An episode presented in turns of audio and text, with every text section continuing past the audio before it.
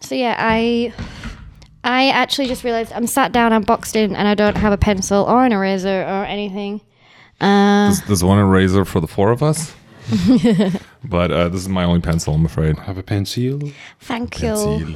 Here's an eraser. You guys can share this. Thank, Thank you. you. I don't have a spare notebook for you though. That almost sound like a I kind of do. like a daddy thing, Um, you know? um, like, Thank you, daddy. I'm No, glad I you need that said that, not notebook. me. Can you, Charles? Can you pass me this without everything falling off? Of course I can. No, I can't. uh, God, absolutely I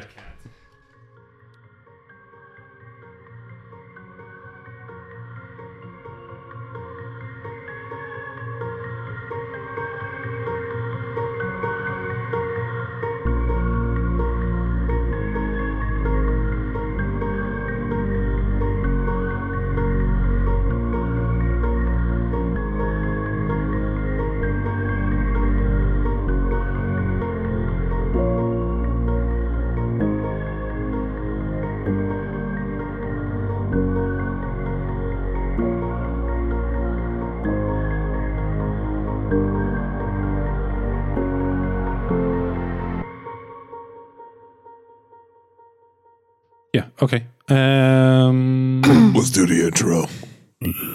welcome to the Tales of podcast. Tonight, we are playing Delta Green. Um, we are playing an operation called Music from a Darkened Room. Uh, Delta Green is a modern setting for the Cthulhu mythos. It started off as a supplement to uh, Call of Cthulhu. I want to say sixth edition, but I'm not entirely sure. It might have been fifth. Um, it also might have been seventh. I haven't. I'm just guessing, like, uh, but I'm pretty sure it was sixth. Um, after a very successful Kickstarter, it came out as its own set of rules. Um, and they're very nice indeed. And now Fabio's in love. Yes, I do. I do love it quite a bit. So there's the agent's handbook, which is like, um, I. It's not the equivalent of the investigator's handbook for Call of Cthulhu, which is really just a a, a roundup of all of the careers and so on.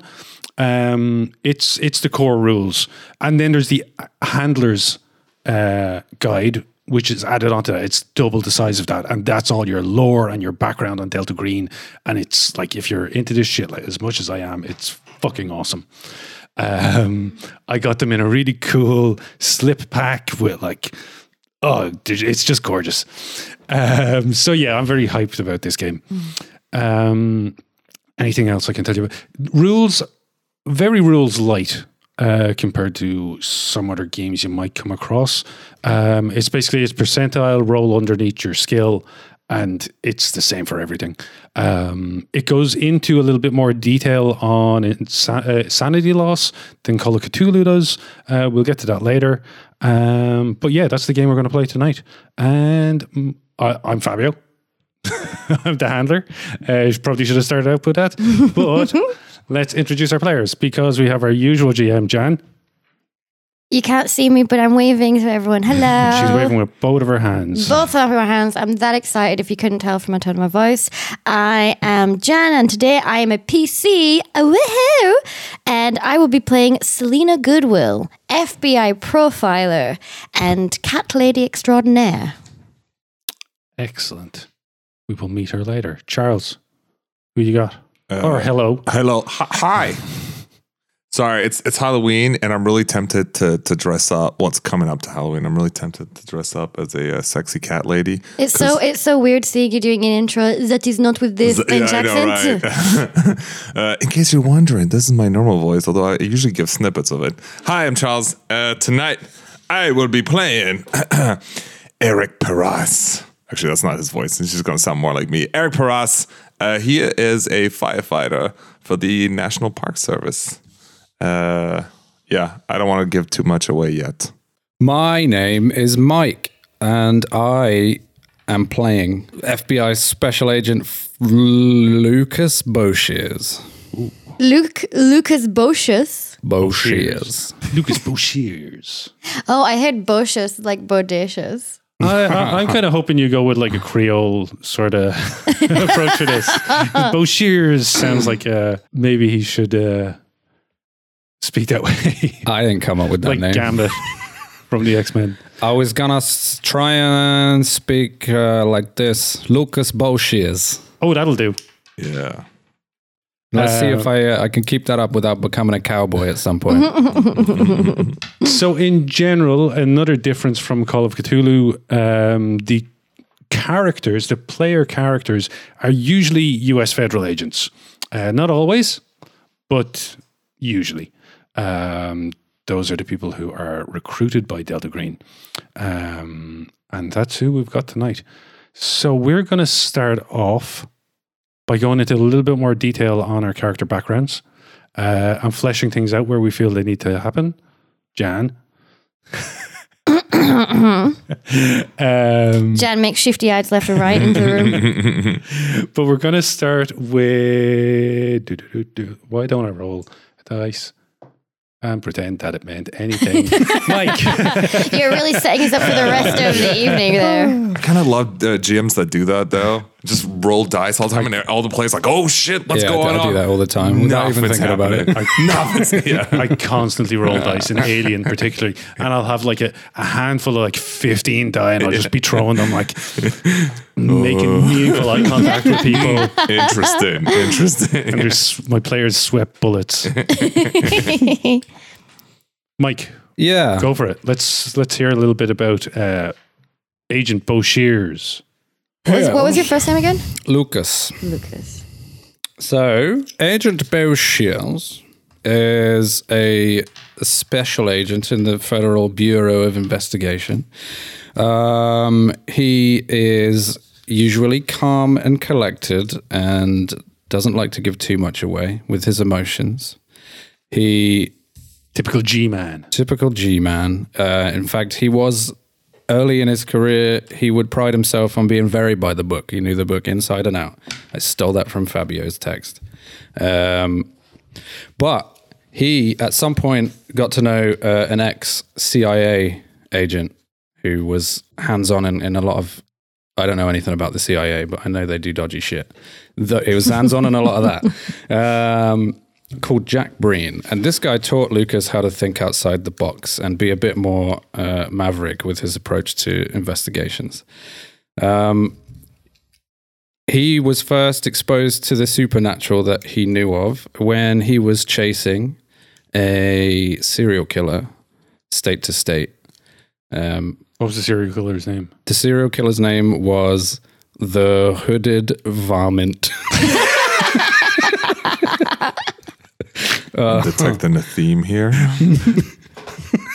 I didn't even realize. I'm aware it's already happening. Yeah. Um, yeah, so he, he um, to a lot of the law enforcement, this these murders that were happening across the across the US were written off as copycats and just unrelated.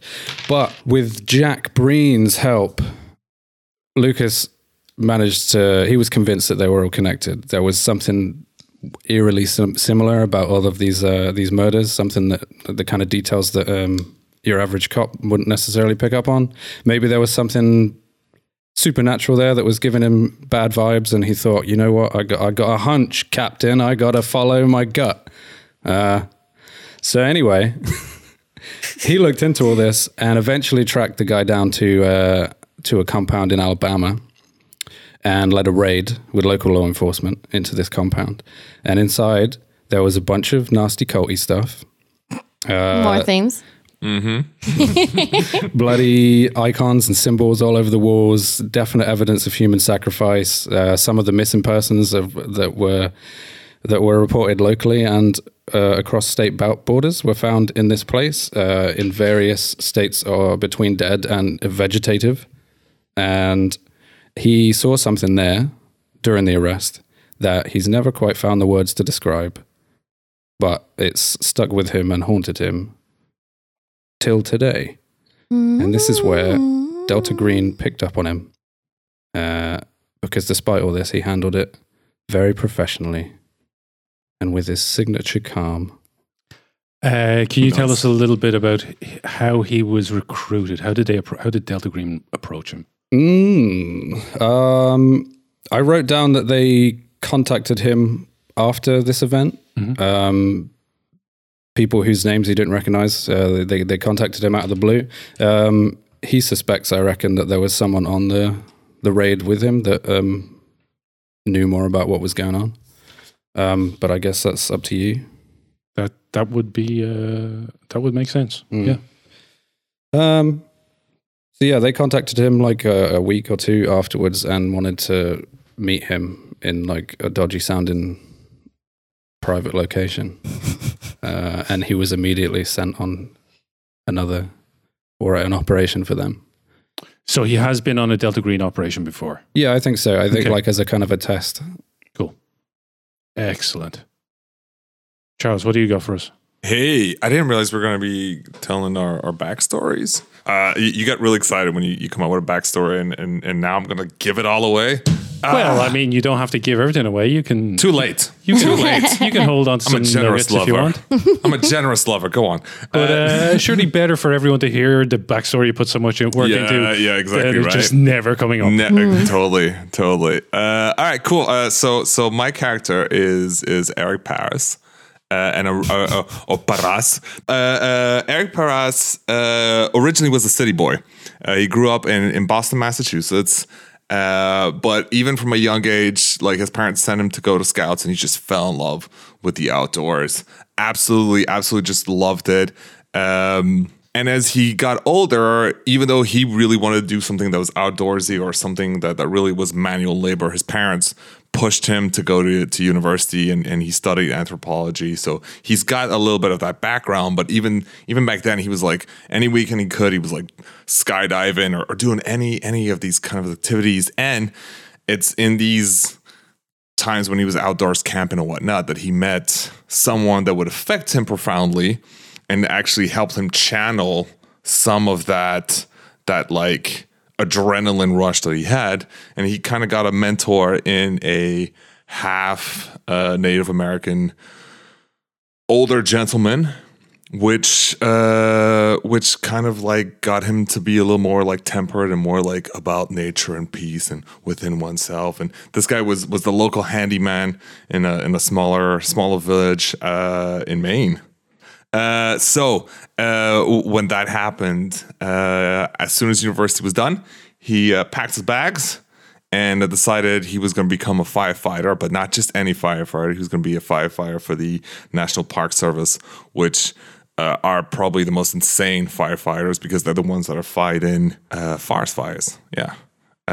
So for me, in my mind, he's he's definitely got that adrenaline, that drive, that like excite, like oh yeah, let's go and like do crazy thing. Probably probably does jujitsu on the weekend. You know what I'm saying? like like yeah, but His house full of mall ninja shit. yeah, exactly. But no, no, yeah. But at the same time, he's got that tempered kind of side to it, which is like he's got he's got a love for nature. He's got a love for like that that spirituality. Um, and his mentor started to impart some of like these older Native American stories, these legends.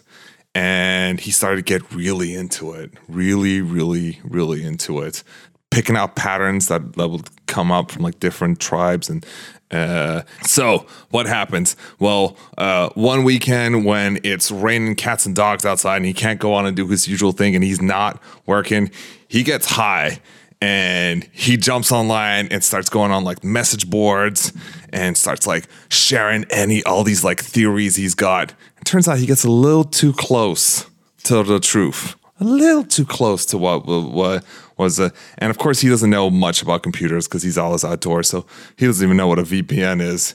Uh, lo and behold they find out Delta Green find out who it is and find out that this guy is the guy that goes and fights fires. So he's obviously motivated. He's also educated. He's also like a team player uh like he's used to working in group all the stuff they're like you know what let's give this kid, kid a shot. So they approach him. It's like, do you want to know what really happens behind? And an opportunity to defend, you know, the the the the natural world from the unnatural world. Uh, so I didn't mention his bonds, but his bonds are his parents. Um, even though his parents are still back in Boston and are kind of his f- foot still in the city, and they never quite understood itself each other. There's a really strong love there. His colleagues, if you're gonna go life and death with some people, you're gonna form strong bonds with them, and uh, obviously the mentor that kind of taught him a little bit of the ways that set him his ways. And that's uh, Eric Paras. Awesome. Yeah. Uh, since you mentioned bonds there at the end, uh, I'll just Yeah. mention why they're so important.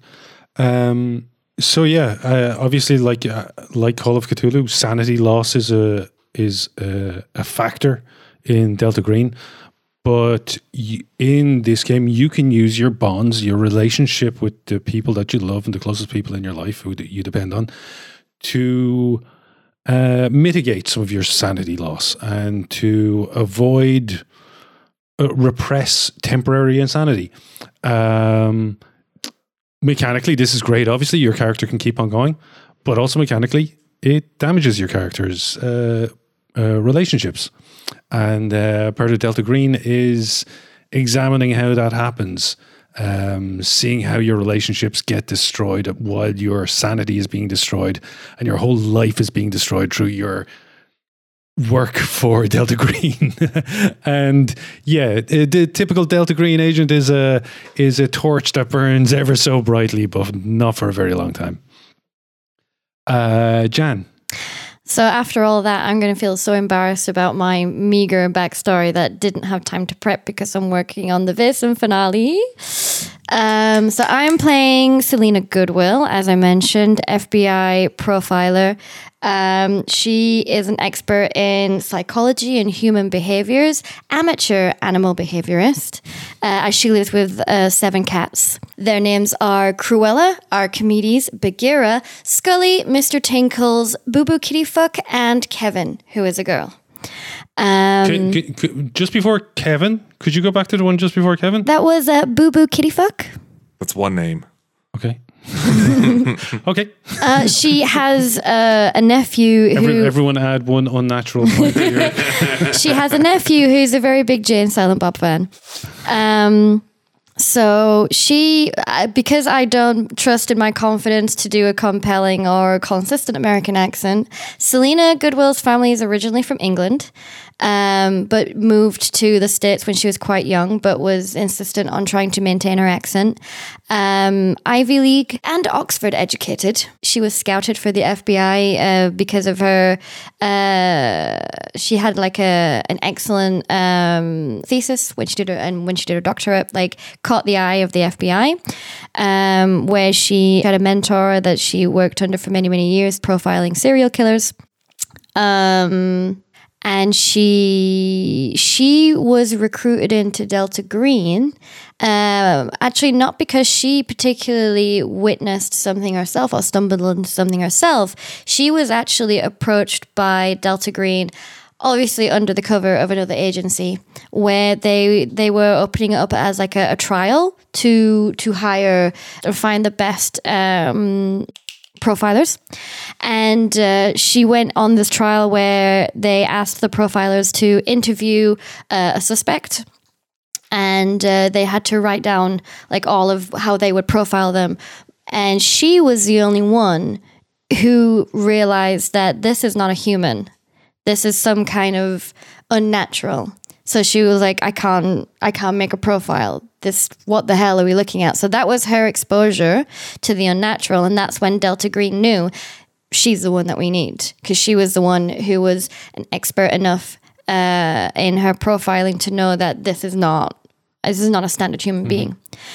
Um, So Delta Green has um, has agents, but also has uh, friendlies.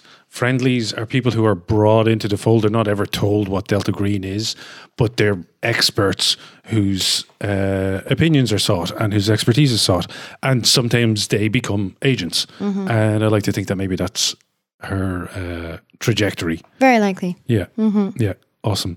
Um, now, we're not going to ask you to just improv an entire background uh, background beyond that and bonds and so on unless you have something already. I do have bonds. Uh, Actually, we we played a one shot of this off mic, and exactly. Selina Goodwill is a character that I'm carrying over from uh, that. I think she was the only one that survived. Um, so I'm keeping her bonds. Of course, there are her cats, um, all seven of them. Her nephew, uh, I changed it from niece to nephew. Okay. Um, and her mentor at the FBI. So there's the her bonds. Uh, speaking of the game, let's call it our, our off mic test slash intro game. Do you want to tell us what happened in it? we uh, we were K cell. Uh, when I, when uh, Selina was under code name Kitty, naturally, uh, I don't I don't remember Charles and uh, Mike's character. There was Agent Claxon and there was Agent. Uh, what was it? Trent Cripp. Hey there, everyone.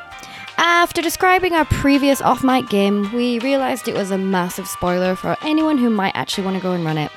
So you can listen to the rest of this discussion in the post credits if you want to know more. Okay, back to the show. Yeah, it was it was it was quite the uh, catastrophe. It was excellent. It was quite a very catastrophe. much enjoyed it.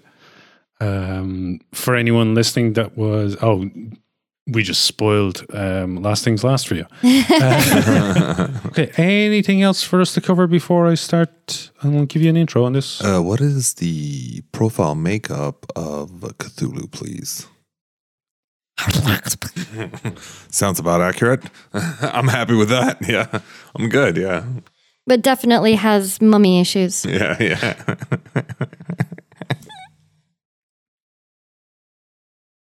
Okay.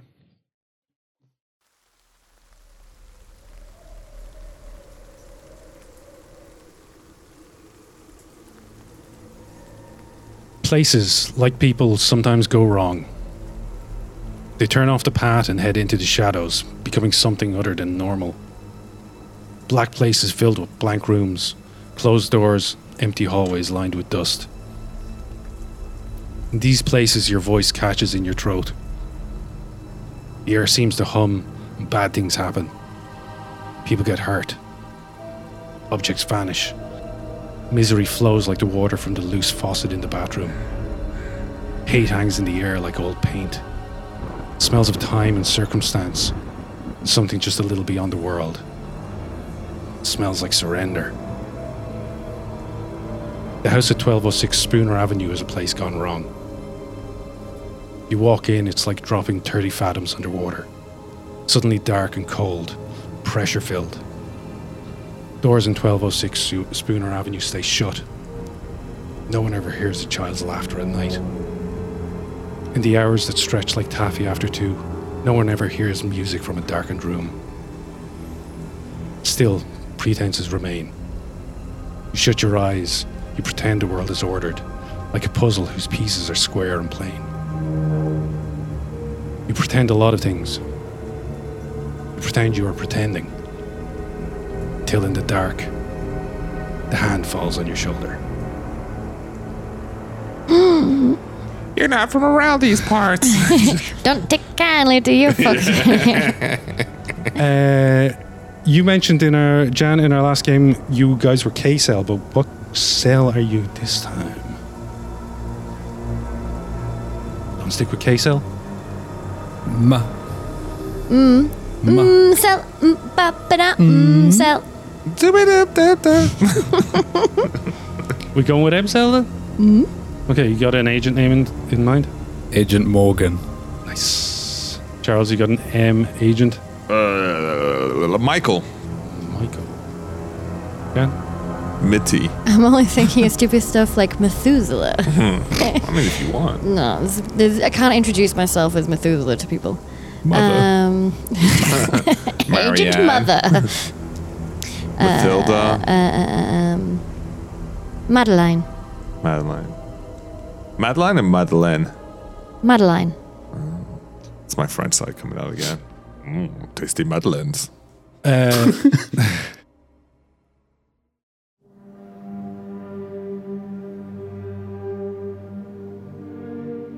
you have each been summoned, called uh, through various means.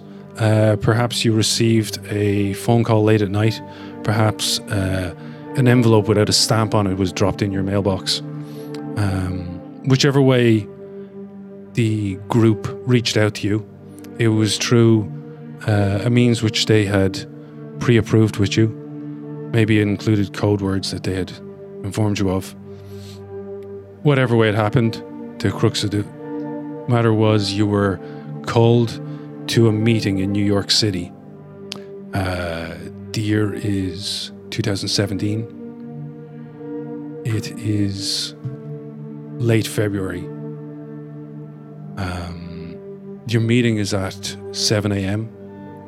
at a, a diner that is empty apart from the line cook who's in back and one waitress who, since she served you some coffees, hasn't returned.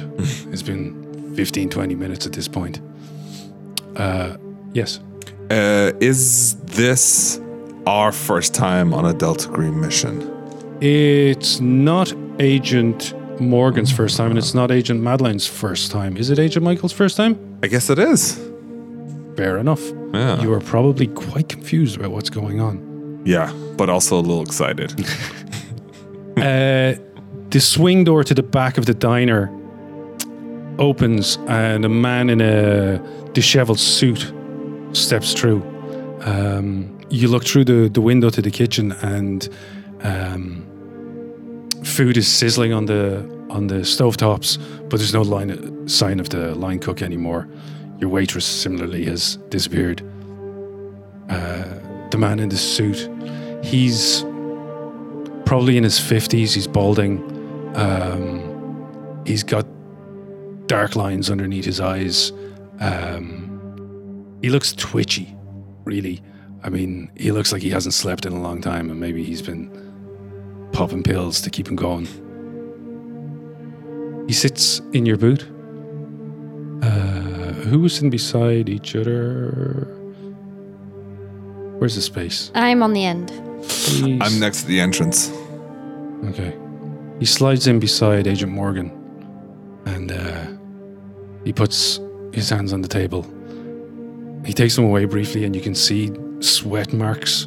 With clearly, his, his hands are very uh, uh, clammy. Uh, he introduces, introduces himself. I'm Agent Mason. Oh, can I hear him from where I am? Yeah, I assume you come over to the booth. Okay. This is your briefing. You should listen to this. Yeah, yeah, yeah. well, I don't know if, if if everybody's in a different booth. No, no, no. You can all come together. All right, all excellent. come together. Hi, hi, hi. Um, uh, you you you can you can get acquainted with one another later on. Let me get through this. I want to get out of here. I haven't slept for a long time. sorry, sir. I'm Agent Mason. Um, I've brought you here to brief you on Operation Iago.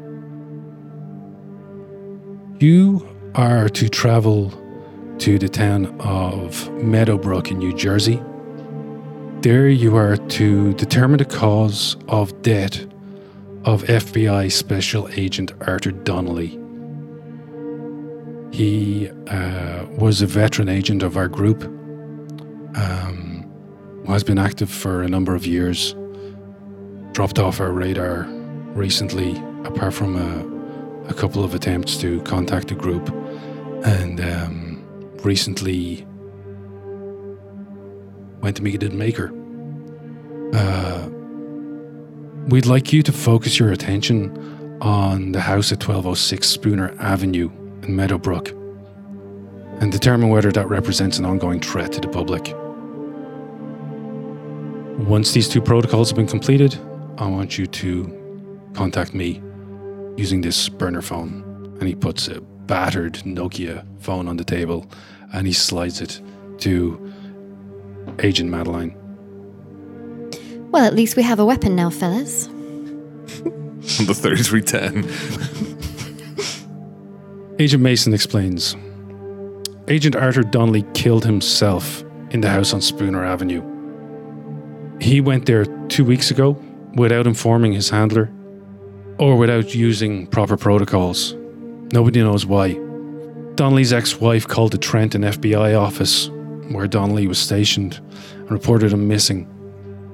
Two agents from Trenton office checked his apartment the next day. They found that he'd left his cell phone behind Day after that, they worked with Donnelly's cell phone provider to track his phone's recent movements, and they found a number of unexplained visits to 1206 Spooner Avenue. The next day, the agents checked Spooner Avenue house. They found Donnelly's body in the master bedroom. His throat had been cut cleanly, as if with a straight razor. His blood had drenched the walls. One of the uh, Trenton agents, he, he said it looked like someone had set off a bomb full of blood. The uh, agents notified Meadowbrook police, who called in the county coroner. Uh, the coroner half heartedly ruled the death a suicide. No suicide weapon was found. Uh, significantly, though, Donnelly's death matches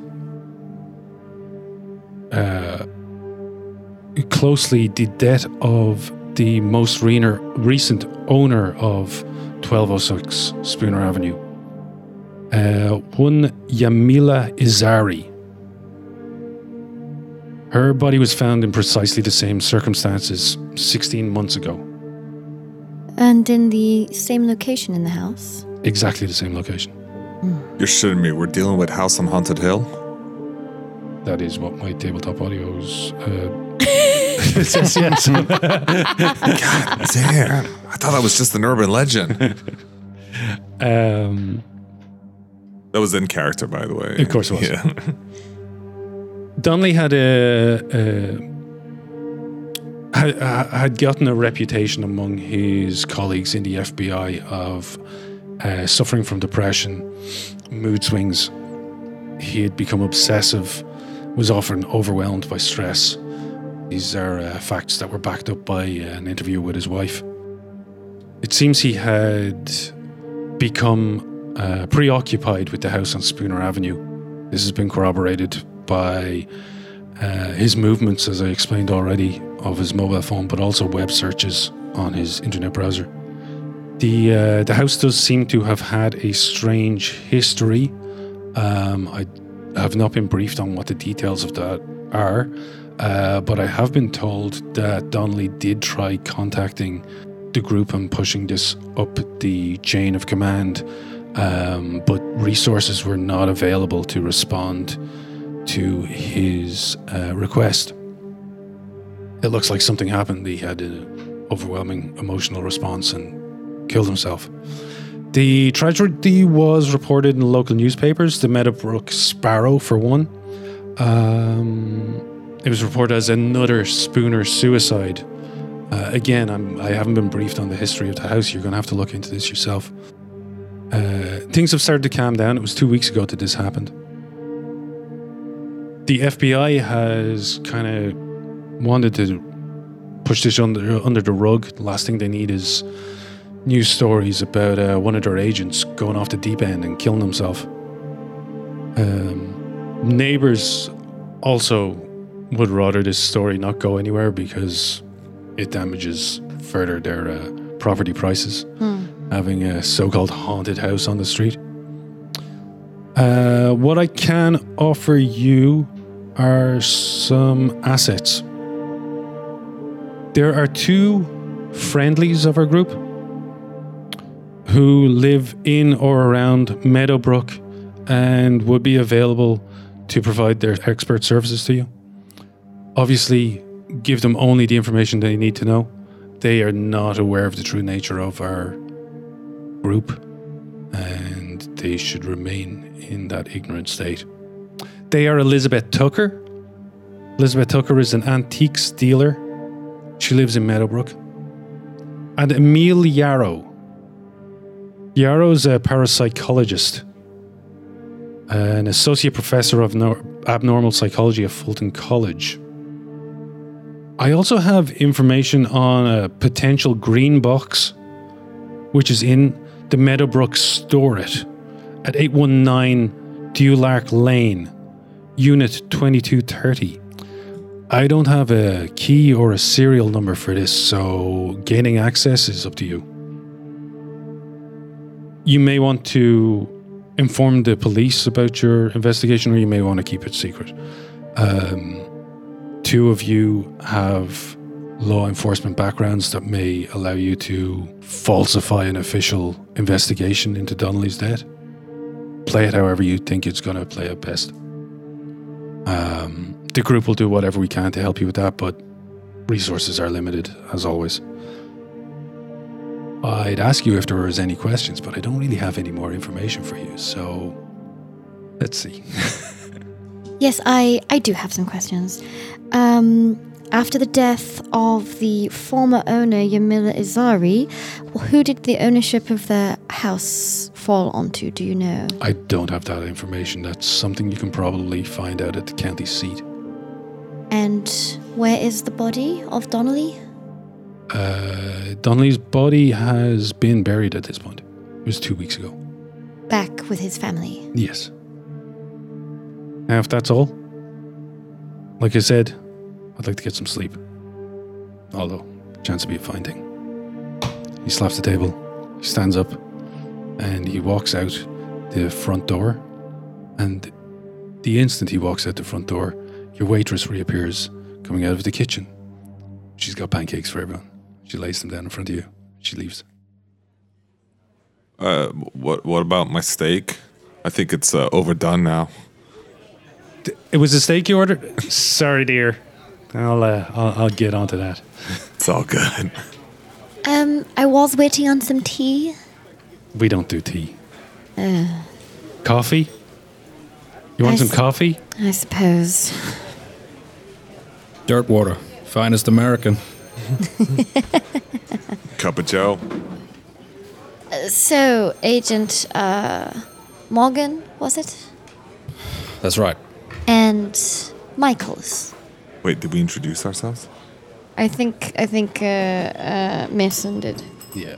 Oh, okay, cool. Mason used your name. That's right. Uh, it's a it's a real pleasure to meet y'all. Yes. Gives like a very slow nod. We'll see if you think that afterwards. now drink up, kid. Got it. Let's see if you make it out the other side. Uh, I'm guessing it's not your first time on a mission.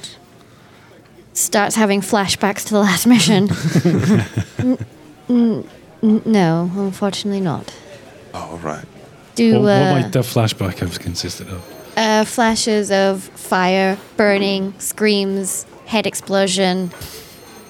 And a noisy neighbor. I'm pretty sure that she tried shanking the skinwalker lady. Yeah. So, yeah. There was a lot of violence. There was a lot of blood. Crying, screaming, flames. So, how are you guys going to approach this? One question that I, I didn't, I um, failed to ask: Where are we currently now? You're in New York. Uh, you are in Brooklyn. I don't know Okay. exactly where. That is that I didn't mention that. That's actually where uh, Selina lives. So Selina's on home turf. And where is? We have to go to New Jersey. Yes. I- Meadowbrook in New Jersey. I know nothing about American geography. It's it's not too far. No. You can drive there in an hour, two hours. Something like Okay. that. Sorry, I'm Anybody got a trying car? Is there a Yes. skill for driving? There is. Selina doesn't have anything in drive. Uh, yeah, yeah. I've I've got I've got a got a pickup Cool. truck. I was gonna say, can we take the fire truck? No, I don't. Have, I don't. I, I did not take my fire truck. But also, you don't know I have. I don't know that you're a fireman. Yeah, fair, fair, fair. Although I do have my fireman gear in my pickup truck. No, I, I've got a I've got a pickup truck. It it can easily fit three people on top. What, what kind of pickup truck is it? Like, is is it with two rows of seats, or is everyone sitting on a bench in the front? Uh, it's got two rows of seat, but the, the, the back row is quite tight because it's got a huge trunk that's bit, that's covered up, and there's a bunch of climbing gear, and and and there's, there, there might even be yeah there, there there's also some like extra fire fireman gear that I might have. There's definitely a few uh, Native American tomahawks in there. That's a little. Like they, they look ornamental, but they also look like someone's been having fun throwing them against uh, against a tree.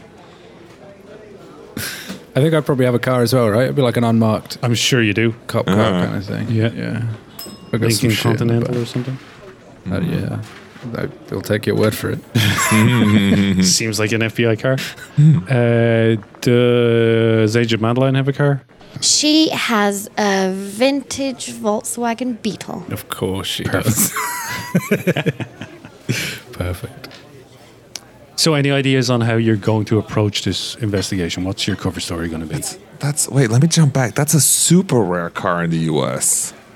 Yeah, Yeah. that's that's like a little boutique. Like she she she had to like go and find that car. Kudos to her. She's got fine taste. Yeah, there you go. Real subtle. Well, we're clearly not taking my car. No. So, fellas, it seems like um, we have several leads that we maybe should hit up before we head to the house itself. I would like to get some more background information on both this uh, Donnelly and Izari. Uh, I I you guys, I think Mason said our, are law enforcement. So you guys probably know more about this, but um, shouldn't we get uh, like an, an autopsy or something? Uh, well, I suppose there may be um, a report from the ME. If the autopsy was fake, they uh, we might find the real one in the bureau. Y- you think it was faked? They Never found know. no they found no suicide weapon. I, uh, yeah, it's true.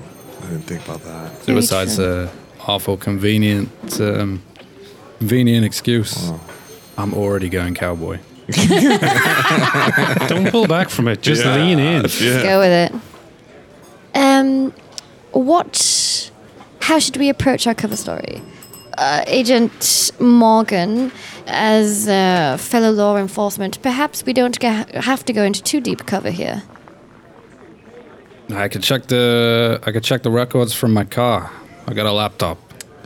Uh, I find that usually when you're trying to do good, uh, people do good by you. The fuck are you talking about? Fucking deep but irrelevant. I just mean that uh, uh, why why why go in why go in crazy? We can just come in and say that we're investigating the murder. It's people will usually respond to that. Suicide. Suicide, suicide. For now. Well, who do you want to talk to about it? Well, surely the neighbors. You could you could try. Oh, sure.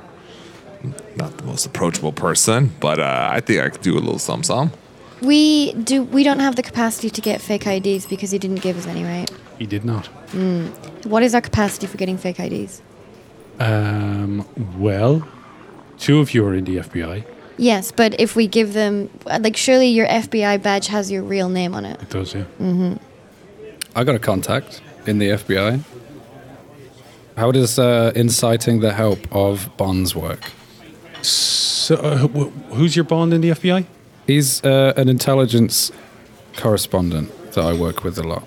Right. Okay. So one thing you might try, uh, want to do, i one thing you could do is suggest to your supervisor that you would like to investigate the death of this FBI agent. No one's been investigating it. If you look on the FBI network, you find that there's very few details about the death of Agent Donnelly. As I said, the Trenton office tried to brush this under the rug. Um, but you know that for local police, it would seem completely normal for an FBI team to come and investigate this. Um, of course, if you do that, you're using your real names, maybe not a problem. Potentially a problem. You will have to provide a report at the end of your operation to the FBI. So into this comes something that we didn't really get to explore beyond burning everything in the previous game that we played, which is the cover up, um, which in Delta Green often takes up about like 10% of the game at the end is after you have defeated whatever the threat is, you have to figure out how the fuck to hide it from everyone. Uh, so you need to start thinking about that now. Um, I would tell you that to convince one of your supervisors to send you here under official uh, circumstances would require a bureaucracy role. Okay, I can do that. I'm good at bureaucracy. Cool. Uh, but first, tell me what you tell the supervisor, because maybe I'll give you some modifications based on how good your story is. Uh, so I get back to my car and flip open the old laptop. Uh, I contact uh, what's this dude's name? Uh, J- Jim Hutchins. You're, you're emailing Jim or you're calling him? I'm calling him. Hutchins here. Captain, Captain, uh, Who is this? do I do we have to go through this every time? Is is Bosheers? Ah, Bosheers, Bo Shears. Yeah, yeah, yeah, yeah, yeah, yeah. Mr. uh, Bosheers. Yeah, yeah, yeah, yeah. Yeah, again. Uh, no, I'm, I told, I'm on the phone to Bosheers. Bring it back. Oh, hang on. Bosheers, you're going to have to hang on a second. Yeah, Christ. two Shears. Okay, and give, give me those those cookies. You know the ones that I, I really like? Thank you. Bosheers, what is it? What can I do for you? Look, I found a I found a new lead for that um that murder case I was I was looking into. I'm wondering if you can uh, get me in with the local police forces, send me there on uh, on official business. It always makes things easier, you see. Which which local force? Where where are you talking about? Give me some fucking details. Look, here, Bo this is Shears. where- I'm not a fucking mind reader. Jesus Christ. Okay. So aggro. Wait, it's Get off my back. Damn it, Bosheers, you're off the case. Now tell me which case was it? Now, you know, I've been looking into the uh, the possible link murders of uh, of of uh, Brian Badger and Carol Carterman. Down in Uh, New the alliteration killer. Yeah. yeah, yeah, yeah. You know the guy down in uh, down in New Jersey. It's been another death. Yeah. Heard a little about it from uh, from contacts in the in the bureau already. Someone already investigated. They wrote it off as a suicide. Uh, I think there's something worth looking into. All right. Oh, shoes. You've never been wrong before, so I'll let you away this time. What do you need from me? I happen to know they're trying to cover this up, or I have an inkling they're trying to cover this up. So uh, perhaps a false identity would help. The fuck do you think we are? The CIA? This is the FBI. You use your real name, lawman. More. Come on, you're busting my balls here. Help me out. You you said it yourself. I'm never wrong. Give me a bureaucracy roll. But you're not getting a fake ID because he's an FBI Okay. director. Well, 59. I got success. Excellent. Yeah. Uh, you've managed to convince him to um, give you orders to go to Meadow, uh, Meadowbrook and investigate potential connection between the suicide of Agent Donnelly and the deaths of The alliteration the- killer. the alliteration Barry, killer's Barry. Badger and Carol Carterman. Uh, because you, gen- you you tend to track serial killers, right? So this is not unusual for you. Uh, question: Are we considering the alliteration killer an actual active killer right now? Oh, he's very It serious. seems active, yeah. Because very likely that Selina would have a profile on him. Oh yeah, possibly. What's your name again? Selina Sears. You going down It's, there? it's Agent Madeline to you, uh, Selina Goodwill. It's Agent Madeline. You heading down there on your own, Bosheers? Listing the help of a couple of civvies knowledgeable in the area, family, friends alike. She's FBI. Sh- He doesn't know that. Just what do you want me to say? Actually, Well, Well, yeah, because would've then I'll, I also need permission to, Yeah, to yeah, go yeah. on the kiss. Uh, you familiar with an agent? What's your name? Well, my, my actual name is Selina Goodwill. Yeah, but I gotta have a name. I gotta tell my captain. Well, we're going in official capacity, so I would give him my real name. Yeah. Good Goodwill. It's Selina Goodwill. Agent Goodwill. Good. I'm gonna say, dunk the cookies for me. for the shit. Goodwill. Good. Oh yeah, profile. I I uh, saw she did some good uh, some good work. Yeah, yeah, real hot shit. She uh, yeah, she profiled uh, that last serial killer you were tracking. What was his name? Uh, the the, The- the crimson caramel. Not the ellipsis strangler. Really? nah, nah, nah, that was a couple years back. The licorice string strangler. All right. Well, uh, yeah, you'll have the uh, orders in a few hours. I'll uh, I'll send them on up to the Trenton office and ask them to uh, give you whatever assistance you need. Perfect. Enjoy your fucking donuts. It's a fucking cookie, Bosheers. Fuck you. he hangs up. I don't know what your relationship prior to this has been with this guy, but it was antagonistic.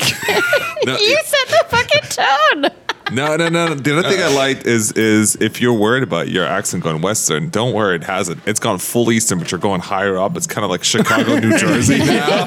Uh, s- stick with it. Yeah, yeah. I travel a lot. It changes. Just imagining that, that cartoony one is saying, say what do you got, say.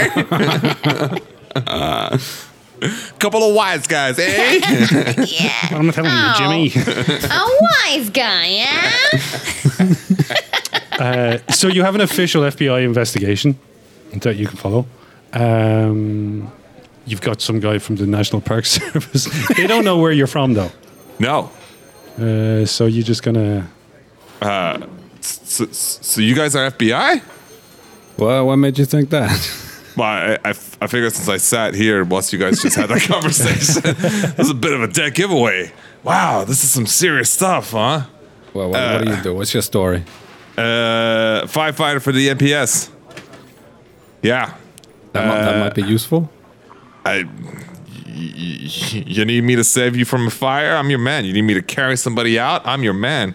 You need me to clear something out? I'm your man. Well, on my last mission, we were pulled together because we were the ones closest. Let's hope that that wasn't the reason for pulling us together this time. Oh. No, I, I, I, I came all the way down from Maine. Wasn't that far, but I don't then think I'm potentially they'd have put us together for a reason, fellas. So should we get on with it? Or? Let's do it. Yes, you're gonna um, drive to. You're gonna drive to New Jersey to Meadowbrook. Uh, do you guys want to jump in my car or uh, we we splitting up? Uh, I got equipment in here. I'll drive myself. All right. You're right. welcome to have a ride if you want. what kind of cars do you have again? It's a black car. A black car-shaped vehicle. I said truck, but it's it's not so much truck as, it- as it is a four by four with like a big heavy back, kind of filled with like camping equipment and whatnot.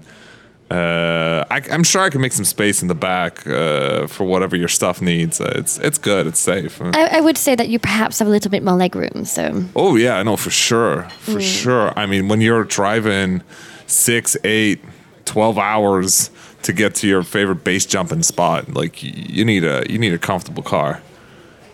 so where are you all heading first? Oh yeah. Uh, what are And we? are you all heading to the same place? Well, yeah, that was going to be my question. Like, the, the contacts that we were given, uh, are they also based in Meadowbrook? Uh, They were all in or around Meadowbrook, yes. I'm- I'm not you sure- mean the, the two friendlies?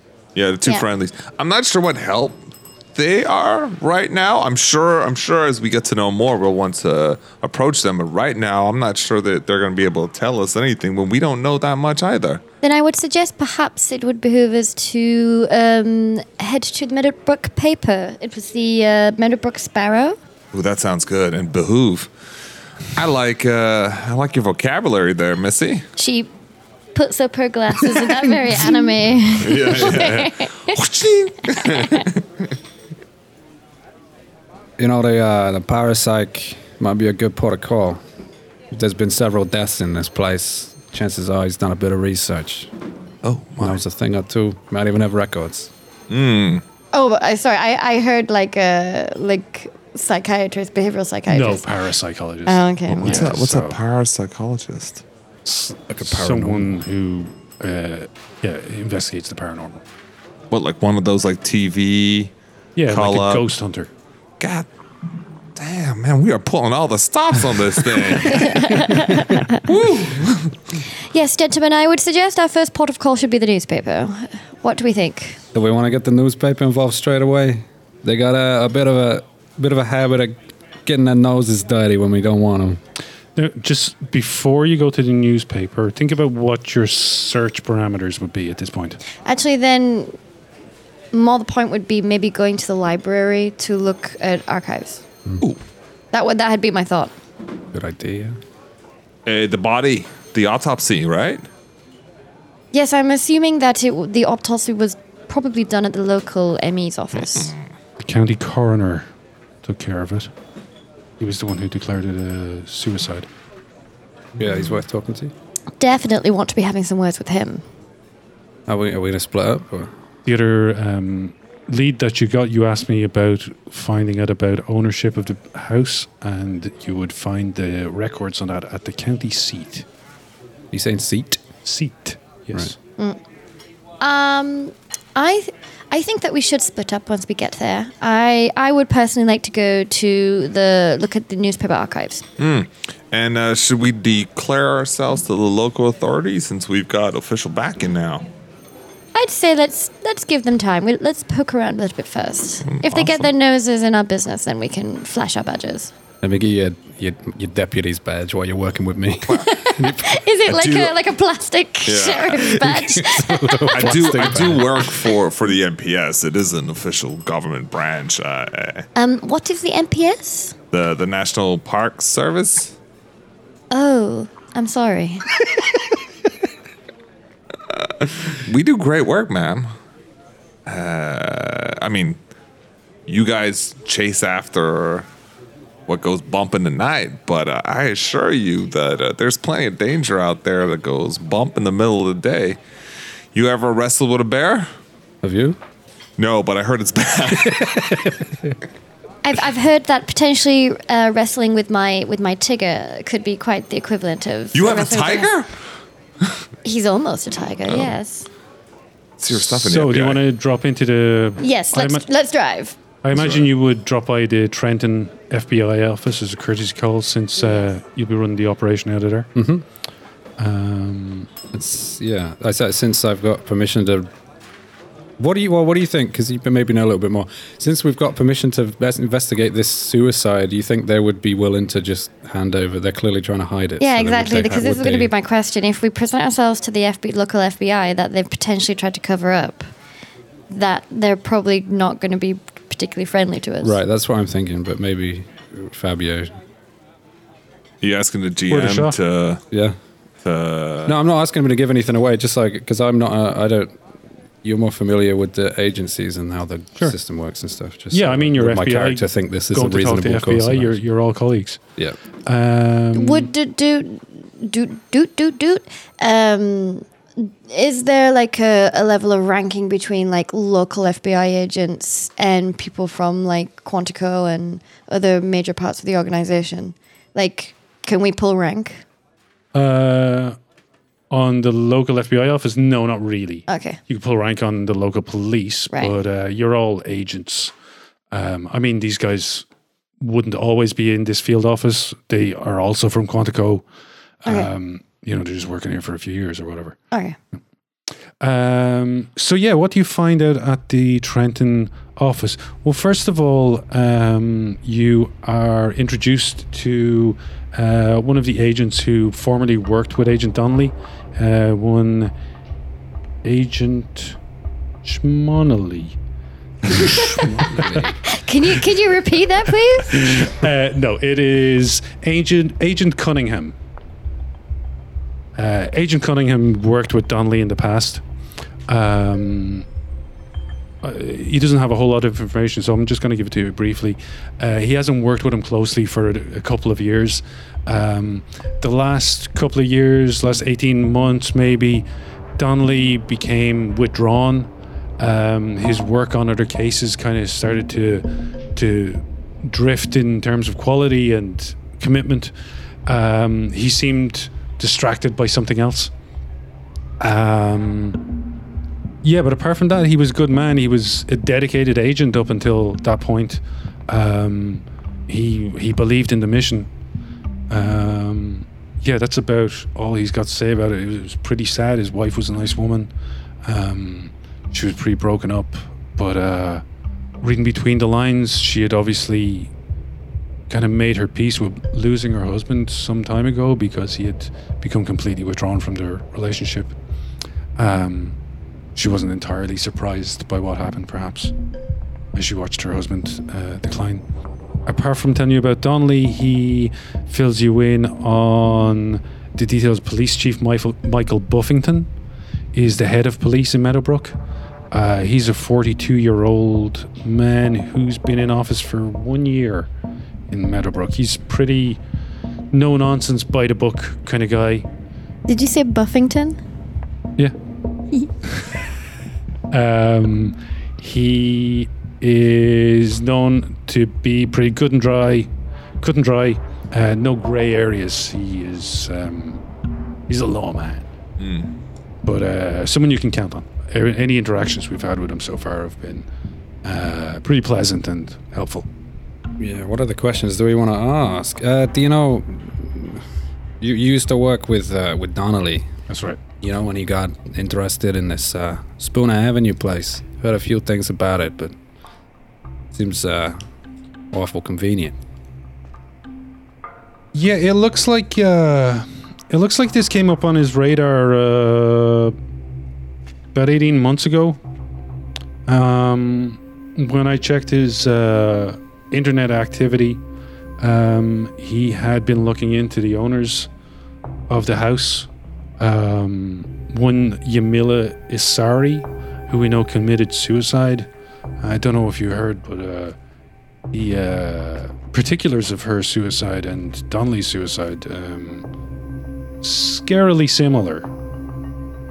Uh, I don't know what was going on there. Maybe he became obsessed with this woman and copied her demise. I, I, I don't know. It was pretty fucking weird. I don't understand it. Cunningham, you say suicide. However, from what we understand, there was no implement for committing suicide found with Donnelly. Yeah, that's right. Uh, the uh, county coroner, Elmer Perkin, county coroner, uh, signed it off as a suicide. Um, I got the impression he wasn't too happy about that. Yeah, because there was no weapon found. Uh, these things happen. Um, maybe kids got into the house, uh, found it, and made off with it. Some kook was watching the house. I don't know. People steal things, things disappear, things get misplaced. Maybe one of the local cops fucked up. But you don't think it's a case potentially where he'd been coerced to rule it as a suicide, or? You mean the coroner? Yes. I'd be really surprised at that. Uh, like I said, Buffington uh, would have been leading the investigation, and he's uh, he uh, he doesn't fuck around. That guy. I see. And do you know if also a an instrument was found in the supposed suicide of Yamila Izari? That I do not know. Uh, you'd need to look into that. Um, I guess the coroner might know about that too. Maybe the local newspapers. Understood. I don't have a file on it, I'm afraid. Uh, I'm not there, but it'd be really great if somebody asked if there was any weird event that preceded the 18 months before his death. Like, is something weird that happened? Just say. At, at this point, uh, Agent Michaels walks in. Oh, hi there. We we ran out of jelly beans in the car. yes. uh, well, uh, yeah, I was thinking about making a run for the uh, for the local store. Uh, hi, uh, Michael here. What's going on with you, kid? Look at look at my eyes. You hopped up, kid. You high? Oh, never Looking off for the jelly job. beans? Is it? N- n- never for the job, sir. no, I take that stuff way too seriously. How you doing? Uh, not bad. I-, I wanted to know um, if there was any weird event that preceded the 18 months of uh, Agent Dunley's downfall. What do you mean by weird? By any anything unusual that set him off in this path. Unusual.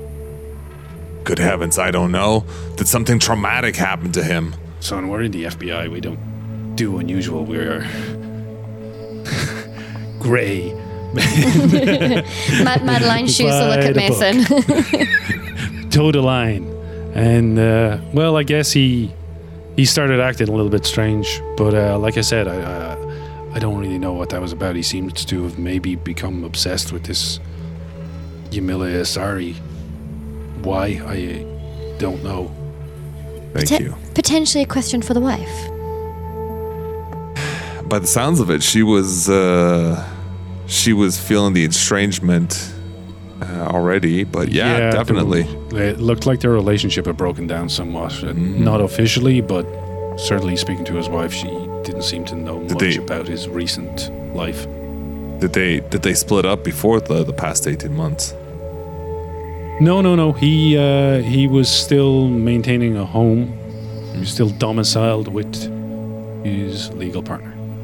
Domiciled and domesticated. Can I do some kind of profiler scan of Cunningham and see if he's being legit with us? There's no need. He is Okay, completely down the line yet. fair. Because we got, I got the impression that the the look left FBI were covering it up, like the details of the case. So Um, there was no. I mean, this guy's just an agent, so he Oh, wouldn't okay. have decided what a, when a, whether an investigation happens or not. ah, okay. Cunningham. Who was in charge of this investigation? Was the FBI involved from the start? Uh, we were not brought in as anything but consult to consult with the uh, local PD. Um, it's, I mean, the coroner declared it a suicide.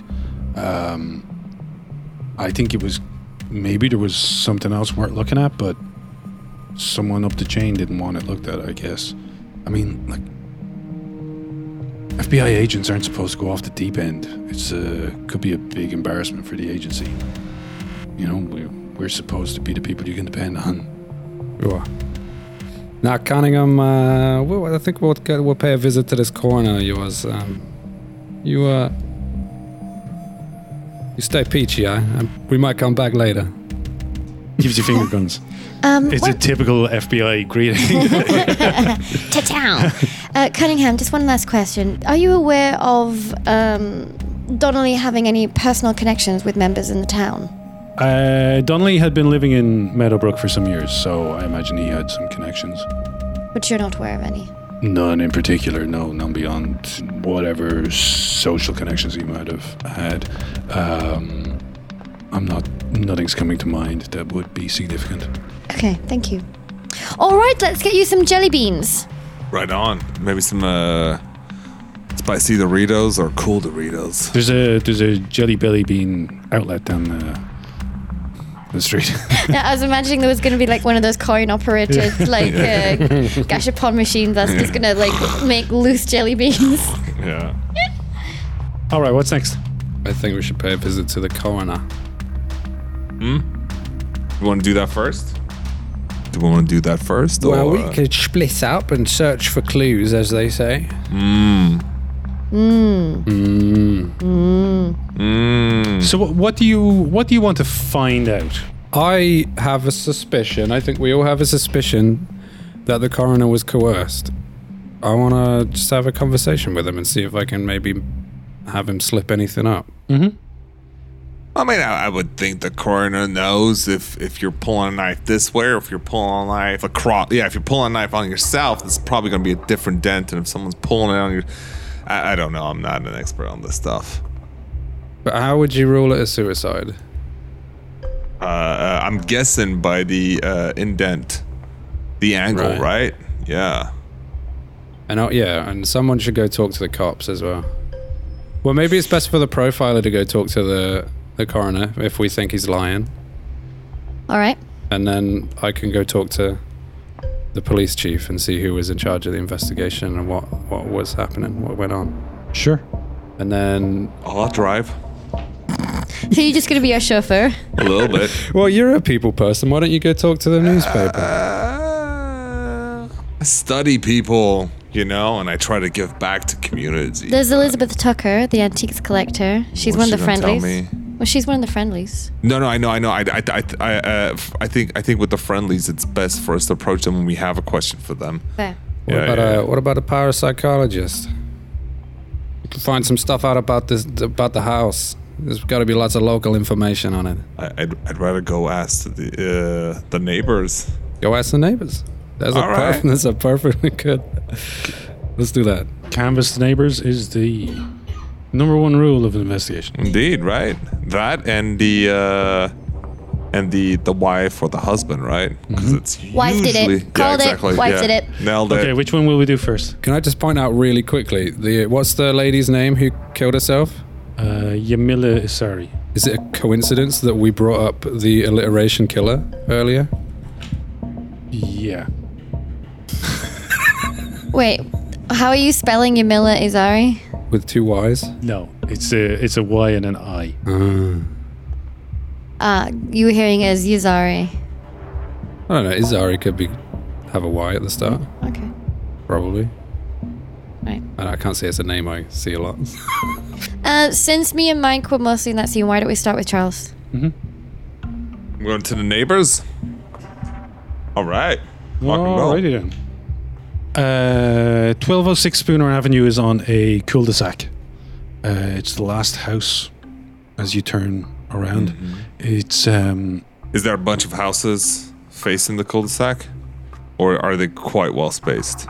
uh, they have quite a bit of space between them, but they're I mean they're, it's a normal suburban sort of setup you might expect to see. What's the lawn look middle like? mid like middle mid or uh, middle class suburban neighborhood. Is it, is it like a, a what, what are they called? Elizabethan Elizabethan house? Elizabethan. Elizabethan house? Is that what they're called? You know, like the classic uh, from like Psycho with the all the weird. Oh parts? yeah, no, no, no, no, it's not that. That would be Gothic revival. Okay, sure. I looked up a lot of architecture stuff for. There you go. Yeah, it's funny. Those things were super popular, and now they're like, yeah. uh, no. So what does this house look like? So, uh, if you come to Spooner Avenue, 1206, as I said, is at the end of the street. Yeah. It's a one-story kind of a Gothic revival Oh, it is. um, house. You can see. I mean, it, it looks like it's reasonably recently enough been renovated. It's got a, a large lawn. Um, it's overgrown at the moment, Okay. and a driveway.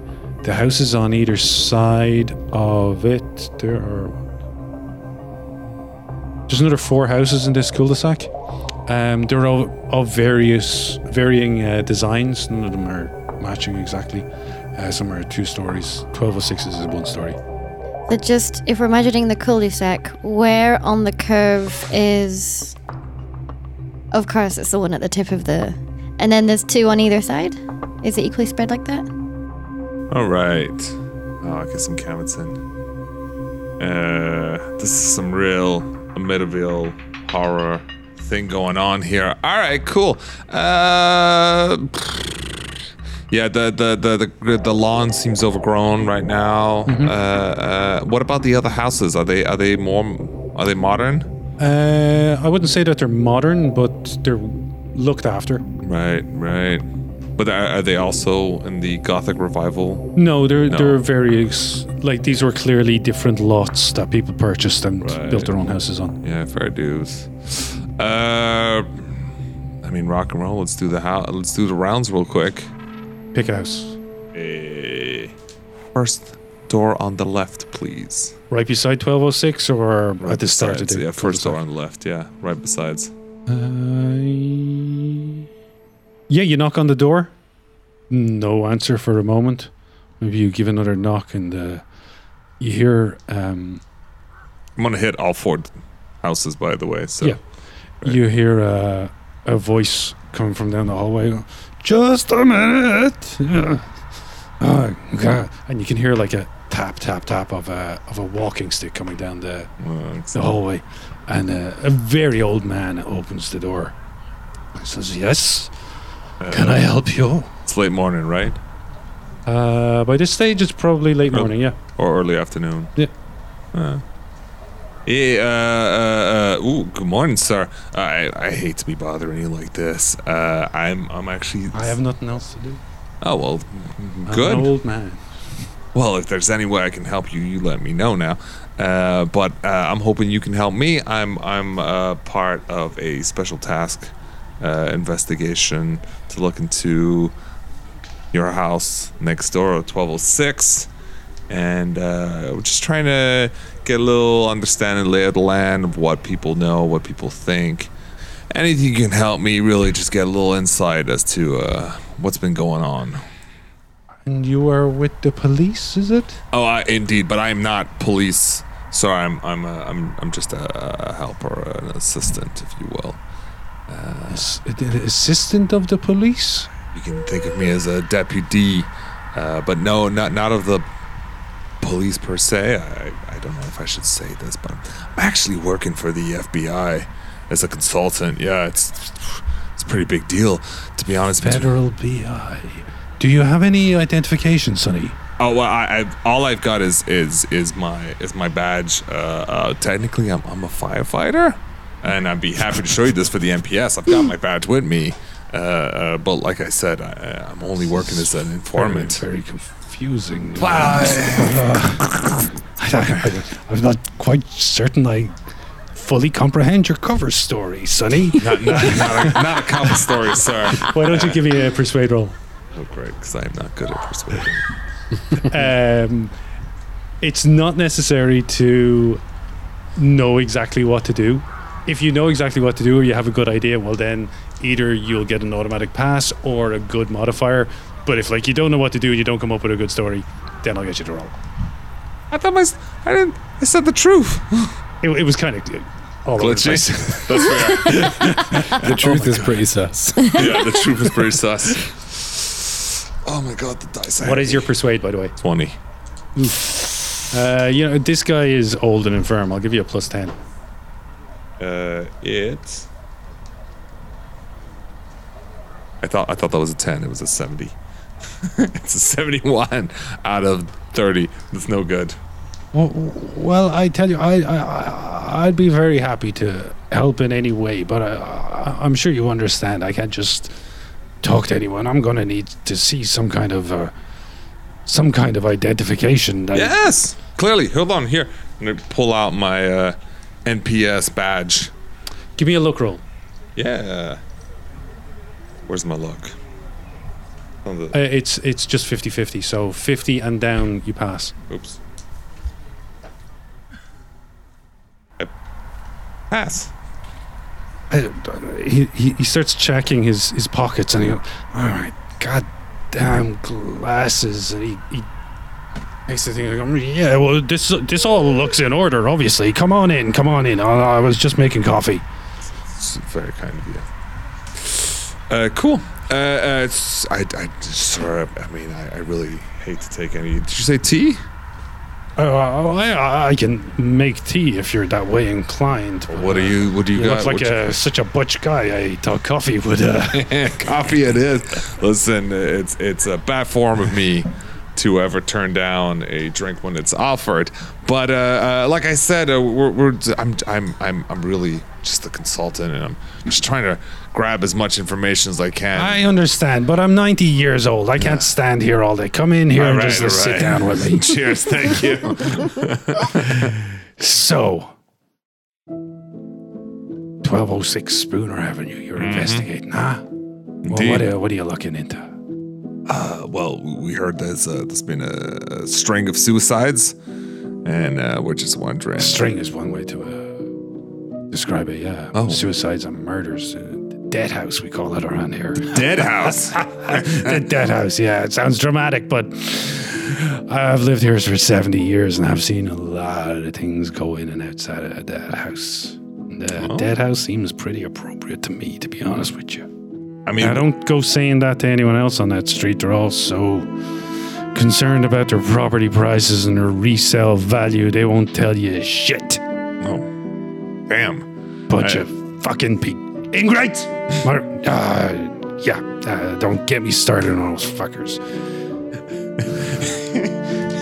Uh, what's what's the name of the associations that like uh, get together? Homeowners. Homeowners, like the street, yeah, the Street Homeowners Association giving you grief, sir. Yeah. they- what what color would you say my front door was? Uh, green? Yeah, exactly. They said it was turquoise. Oh my god, is turquoise even a real color? I don't know what the fuck turquoise is. You don't see turquoise in nature, This do is you? green. It's green. Uh, I'm with you there, sir. The dead house. What can I tell you about it? Well, I, I, I, I, I mean, uh, all I, all we know, all we know is this, there was an Agent Dunley uh, recently, and then before that, it was uh, Yamila Asari. Yeah, yeah, a Persian woman. Oh wow, Persian, interesting. Or Uh, Iranian. I don't know what they call it these days. who knows, right? Uh, um, but you called Beautiful, it. beautiful beautiful woman. I'm sure. Gorgeous furniture. Right. You would want to see her. It took days to move in all her furniture. Beautiful stuff. She Furniture. must, she must have been very wealthy. Oh well, that's that's that's that's good to know. But uh, They took it all out again, of course. They did. Well, yeah, she didn't need it. Dead. She's dead, indeed. Uh, uh, any any any other murders, deaths, suicides before that?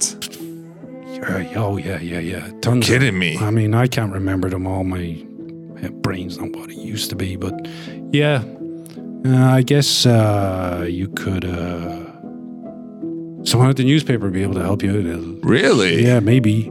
Or uh yeah, there's got to be records or something. But yeah, there's been a lot of deaths there, murders, suicides, just people going fucking crazy. Jeez Louise. And always uh, It's a uh, bad, it's cursed house, I'd say. It's a cursed house. Any any strange noises happening? Uh, oh, is it always the the owner of the house? No, no, there was uh Let me see now. There was uh well, I mean, the last woman, she was the owner and she killed herself, the poor poor Crikey, woman, but indeed. for that um his name lawyer he was. Lawyer. Uh, Tycroft. Tycroft. Lewis Tycroft. That was his name. Uh, shot himself. Shot himself. Yep. So it's not always the same death, per se. What do you mean? Same Well, death? uh, we heard that the last one cut his own neck. Pretty morbid, did huh? not. That did not make it into the papers. Oh. I don't think so. Well, well. I'll dine out on that information. But you heard the shot. uh, for Tycroft? Yeah. No, no, that was uh, that was that was nearly twenty years ago. Uh, I, I think I was probably at work that day. I remember coming home though and seeing the cop car outside. And uh, You don't say. yeah, yeah, lived there on his own. I think he'd been uh, divorced from his wife. Local people, Yeah. Local people, yeah. But uh, Good people. I don't know. A lawyer or any lawyers with snakes in the grass. I don't know. Yeah. I know. I had a lawyer around here talking about my fucking door again. Oh my god. They sent it. The damn homeowners association sent a lawyer's letter to me. Wow. Ball washing bastards. Care more about the lawns and actually making things happen. I, I Yeah, yeah. But uh, yeah, there's been a string of people in and out. So many owners. Uh, I can't keep. And- it's never been empty. That house. never been emptied. No, You're still still able to people- sell it. or- Yeah, it, it it goes on sale for a month or two and it gets snapped up. I can't tell you why. It looks as ugly as sin if you ask me. Agreed. The old Wheeler house they used to call it. Wheeler, Wheeler. house. Wheeler Yeah. House. Yeah, I believe some. That was before my time. Hmm. Some guy by the name of Wheeler built it Wow. for his wife. Whoa. And what happened to his wife? Oh, I I, I don't know. Uh, that that sounds like something the local library might tell me. I I, I, I don't know anything about that. Uh, that this is actually What's your human? twenty. Is it just a kindly old man? It's just a kindly old man. who Wheeler or No, this, this guy? guy. This No. guy. Uh, I- I- let me ask you something. Uh, uh, uh, is it always just a single death? One at a time. I mean, y- yeah, I don't I don't rem- don't remember. There's never been a family that lived in there. Oh, there's been families, yeah. Yeah. Yeah, but yeah, usually just the one death. There was. So sad. Oh, I think they were Canadian. Canadian family. This was years ago. Years ago. Maybe uh, before the war. Before the war. Before the war in Vietnam. Back that far. In uh, 60s, early 60s, maybe. Toure. Toure was the name of the family. That was real sad. Their, uh, their little boy died. Yeah, and the mother, she just went crazy. She just went plumb crazy. Father took her and they headed back to Montreal. oh, yeah. Loss of a child is always tough. Tough on a family. Well, anybody else you think I, I should uh, talk to on on this uh, on this road? Uh, Mrs. Klasky probably knows more than me. She's been here for 80 years, I think. She's old and crazy as shit, though. What's her, the color of her door? She is, uh. Oh, it's fucking Green. whatever color there's supposed to be green. she's just across the road. She's across oh the no, road. she's she's she's next to me right here. To the left. He points to the left. Mm. Sir, I, I, I want to thank you very much. You you've definitely given me something to bring back to uh, the gray man I work for. Well, glad to be of service. And uh, thank you for the coffee. It's uh, mighty strong stuff you've given me. You're welcome. You can take that with you if you want. uh, the mug too? Yeah, I stole it. It doesn't matter. Cheers, thank you. Let yourself out. I'm too fucking old to get up. you got it, sir.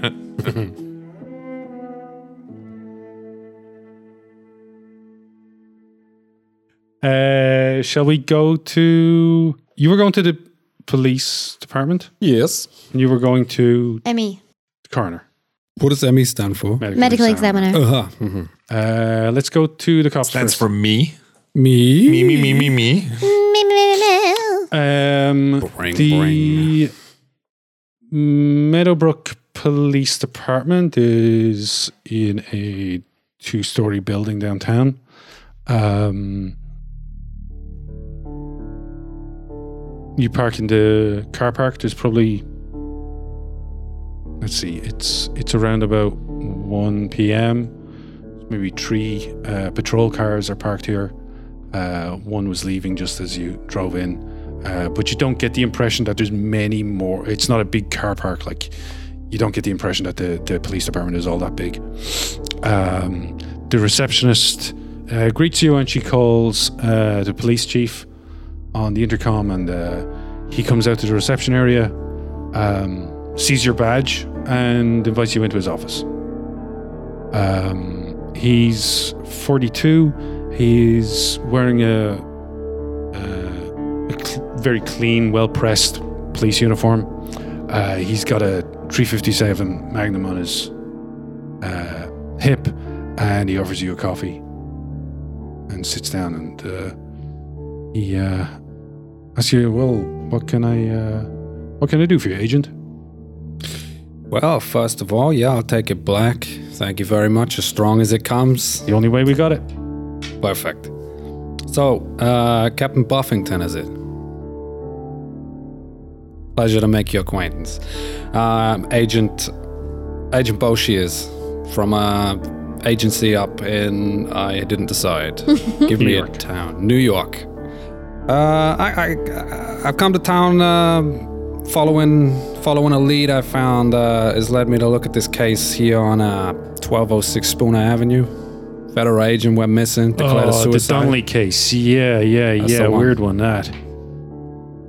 I'm just wondering if you could share with me what uh, what you uncovered, any any information you uncovered in your investigation, any uh, any loose ends, any anything. Sure, I'll tell you what. I know, but I don't know a whole lot to be honest with you. It was kind of a kind of a strange one. Were you in charge of the investigation? I was, yeah. Um, Donnelly, uh, yeah, he was working out at the Trenton FBI field office. Uh, he also lived relatively locally. Uh, I think his home was just a couple of miles outside of Meadowbrook. He, um, yeah, he disappeared. He was reported missing by his wife uh, to the FBI field office. A couple of agents investigated. Uh, they did not find him at, um, anywhere, but when they uh, when they looked into his movements by tracking his cell phone, they found that he had spent a lot of time at 1206 Spooner Avenue. Um, kind of a half infamous house in these parts. I've heard a lot of kids tell ghost stories about it. The uh, Halloween, it's a pretty active place. Uh, kids trying to break in and shit and do their Ouija boards and whatever the fuck they're doing. Um, yeah, a load of bullshit. Uh, Donnelly uh, apparently committed suicide. Uh, our county coroner, what's his fucking name again? Elmer Perkin, very good man. Um, he ruled it a suicide. Uh, he said it looked like a, it had been done with a straight razor. We could not uh, locate the weapon, but uh, I figured maybe some of the ghost hunting kids had broken in and uh, stolen it. There were no signs of um, break in, though. Uh, maybe Donnelly left the door open. Who knows? Um, yeah, it was, uh, it was a strange one. Uh, now I heard that uh, the local news agency, the Sparrow, Mm-hmm. now they uh, had a few columns on this story when it came out. I'm wondering what kind of information made it to paper and where they got their information from. It was a lot of conjecture, to be honest with you. Uh, my department is pretty close-lipped, uh, pretty tight-lipped. Uh, we played this close to our chests. Um, in deference to your own agency, we understood that uh, such an unfortunate event, um, uh, potentially connected to the breakdown of one of your agents, wouldn't look too good in the papers. So yeah, we kept it uh, out of the papers as much as possible. But of course, journalists they they catch things and they picked up on it. Yeah, they uh, they went with this story uh, another Spooner suicide in reference to the. Uh, well, I, I don't know the details on this myself, but uh, apparently there's been a, a string of suicides uh, connected to that house. Um, I can't say that the suicides are connected uh, beyond. Um, you, you, I assume you're aware of the similarity between uh, Donnelly's suicide and uh, the previous owner's suicide. Yeah, I heard about it. Yeah, my uh, theory is he became obsessed with this woman. Um, perhaps had been stalking him. We believe he was, estranged from his wife. Perhaps there was an affair going on. Uh, we haven't had found any hard evidence on that, but it's always got something to do with sex. Uh, he became obsessed with this woman after she had killed herself. He did a copycat act. Uh, kind of weird, but not impossible to believe. Well, a copycats are normally the killers themselves. It's a bit unusual for you to. I'm not a I'm not a, a profiler, but it was all we could put together. Well, okay, Mr. Buffington. Um, guess you got nothing else to share, Uh, yeah, I, I- I'd really like to help you more. Um, but Dunley was like a like a ghost. He did not leave traces of anything. It was real weird. Usually, you'd find a man's office and like his notes and a journal or something, something to give you some insight into what he was thinking. But this guy, no, he was. It was like. Uh,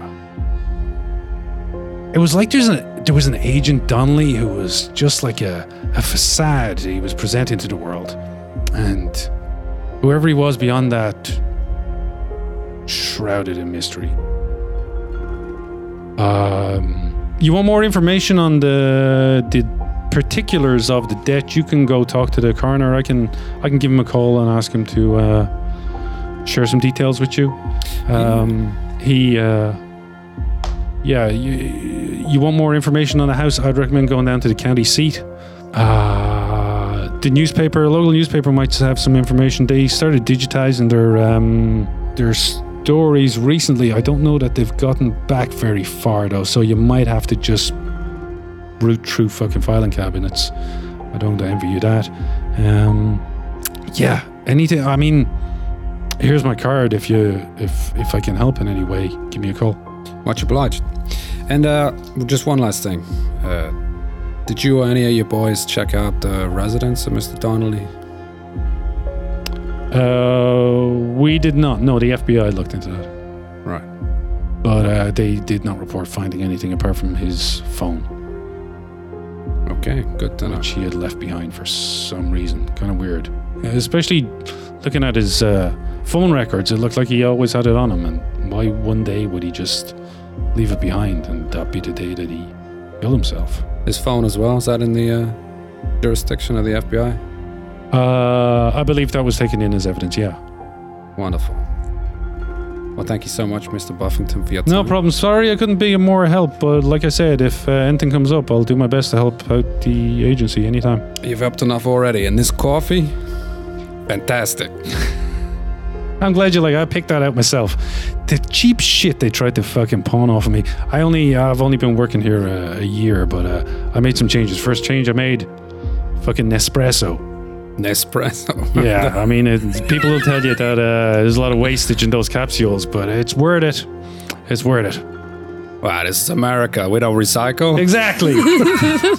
God bless it. What's the name of the Empre- Nespresso guy again? The one that's in all the uh, adverts. Is it George Clooney? Isn't Yeah, it? it's Clooney. Clooney. Like Clooney. yeah, like Clooney.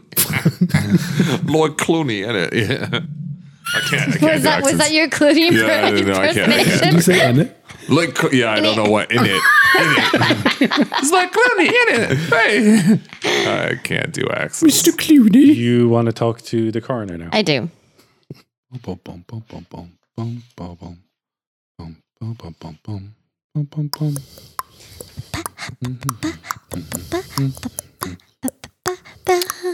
The county coroner's office is downtown Meadowbrook. Um, there's only Elmer Perkin here himself. He, uh, you come into the reception, it's empty. Uh, maybe you hit a bell or you call out, and a couple of minutes later, you hear someone say, "Just a minute," and uh, a man in his mid fifties uh, comes out you. He's wearing uh, he's wearing slacks, dark slacks. He's got a shirt on. Um, the top button is open. His sleeves are rolled up. Um, as he walks out, he's just taking off a pair of uh, rubber gloves, which are soaked in blood. And uh, he says, "Ye- ye- uh, "Was that door open?" Fuck! I told him to lock the fucking door. Well, how can I help you? Uh, Perkin, Perkin, Perkins. Elmer Perkin. That's who you're talking to. Yep. Perkin. Yep. Yep. Uh, keep, yes. keep up. Uh, Agent Agent Goodwill gives him a steely glare. Agent. Yes, Agent Goodwill. Oh, and which agency would you be with, agent? I took out my uh, my ID and Oh, show okay. him Uh, the federal BI. eh? FBI. Okay. Federal BI. uh, yeah. Okay. Uh, why don't you come out to my office? yes. Tea? Wonderful. Thank you. I don't have any, but I got some coffee if you like it. Got him. yes, coffee, I suppose. now, agent. Sorry, yeah, agent Goodwill. Goodwill.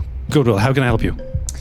I'm here as part of a task force um, to look into the death of Agent Donnelly. He died at the Spooner Avenue house. Ah, believe. yeah, yeah. The FBI guy. Yeah.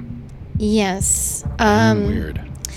yes, that's what we were thinking too. Um, I'd like to ask you some questions around this about your findings uh, into his cause of death. Well, is this uh, is this an, of- an official investigation? yes, it is. Um, c- do you have any uh, uh, documentation, a, a warrant to show me that? Um, Well, I'm not here to inspect your office. uh, no, but uh, in order to share this information, I, I think uh, as an FBI agent, you probably know that um, I can't just give out that information without proper authorization. Um, I mean, uh, what, what exactly are you investigating? Well, his death was ruled suicide, and and yet, uh, What's your UMint? uh, sixty. Okay, he, he seems quite defensive now. I I got that impression. Yeah.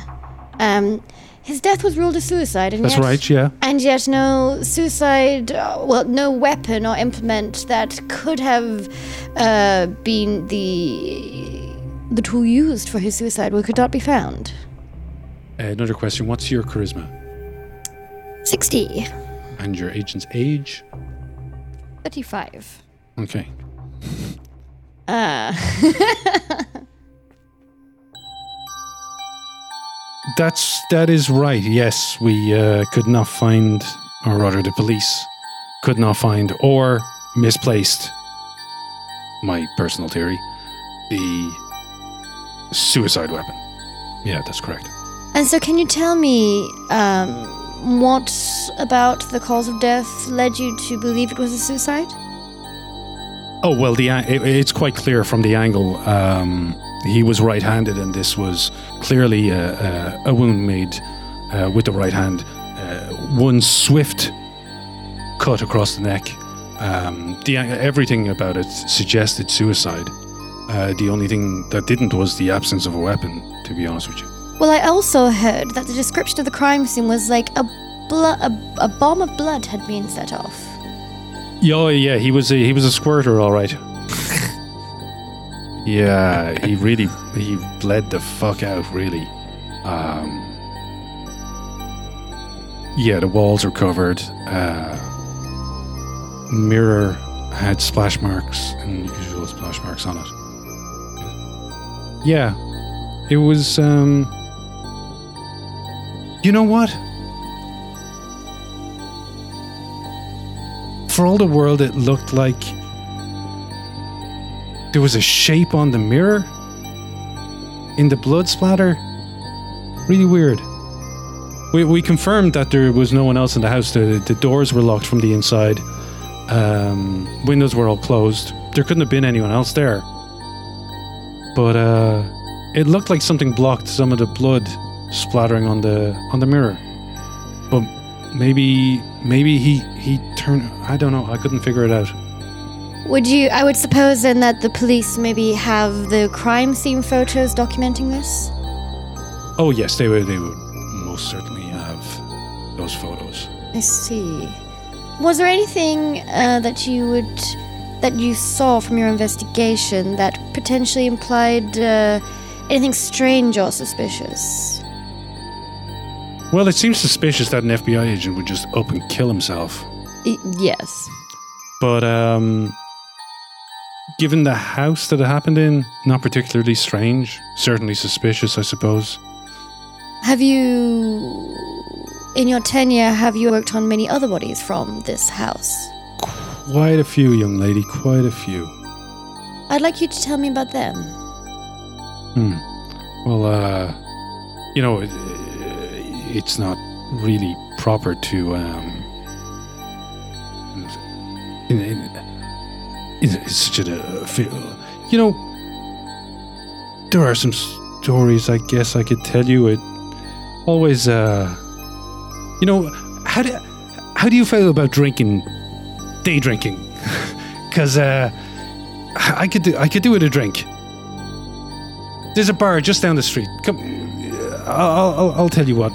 Buy me a drink and uh, we'll have a chat. Can I do some kind of uh, check to read him? Uh, sure. Um, hang on, what's your UMint again? 60. You don't need to uh, check. Um, he looks nervous and like maybe he needs a drink to kind of loosen his lips. Um, he's willing to talk with you, but he just. It seems like something he doesn't really want to talk about, and he needs like the Dutch courage to do it. Okay, so not some creepy thing of like, uh, hey, No. Missy, why don't you buy me a drink? No, it's you don't get it. He's not being a creep. Okay, okay. Uh, I, I just realized uh, last time you described your character as Oh being yeah, we quite didn't do that on good-looking, mic. that was but in the last covered session. in cat hair, and I'm wondering if that's still the case. That is true. Uh, we didn't get it on mic today, but when I described her last time, uh, I, I described her as uh, an even hotter uh, Agent Scully, but unfortunately covered in a thick film of cat hair. sexy. She raises an eyebrow at him and says, I see. I. I spend a lot of my time around older professors. I am not uh, averse to some day drinking. Glad to hear it. Let's go.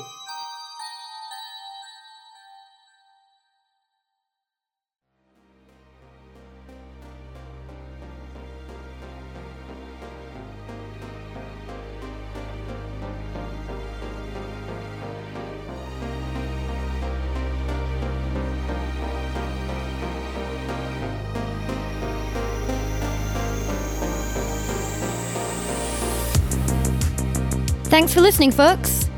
If you enjoyed this, please leave us a review on your podcatcher of choice. It'll help spread the word and help others to find us too. If you have any comments, questions, or just want to get in touch with us, you can. You can find us on Twitter with at Tales of Podcast. We'd love to hear from you. This episode's Tales of crew is Fabio as the Game Master, Mike as Lukas Bosheers, Charles as Eric Paras, myself as Selina Goodwill, as well as our audio producer. You can reach me on Twitter with at ThatLastJan. All music and sound effects used with permission and may have been modified for use. Details and links can be found in the show notes. See you next episode.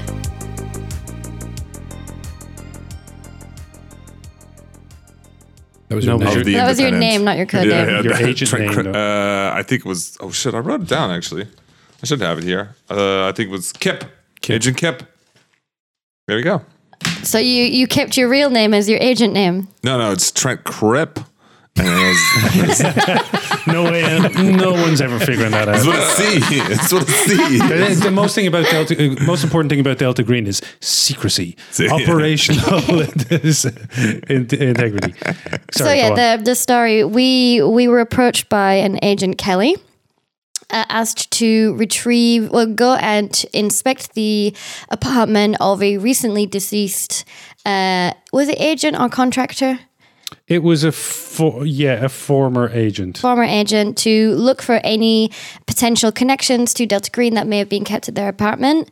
Um, so we we went, we rifled through their not particularly nice apartment, uh, and found the deeds to a cabin. We went Almost fell afoul of an old lady. almost fell afoul of an old lady. We didn't investigate the other neighbor. Uh, that could have also have been fun. Um, we went out to the cabin, wherein we found what do they call them? The green boxes. Green boxes. Uh, So, so we found a, we found a green box uh, full of interesting, uh, prop, most likely related to Delta Green items, um, but simultaneously, uh, was it was it you, Mike? Agent Claxon, Um, yeah. Agent Claxon um, found uh, what are they called? S- The uh, the the, the, oh, the septic tank. the septic tank. Yes. A septic tank with a naked woman inside, uh, begging and pleading for help. At the same time that we found a letter that said, "There's a bunch of gas in the shed. Please, if you find this, burn it out." Pour, pour it down the septic tank. Um, Don't look. Um, Yeah, just burn, burn it out. Um, At which point Claxon walks in. Oh, at this point, Claxon walks into the the cabin with the lady who had been trapped down there.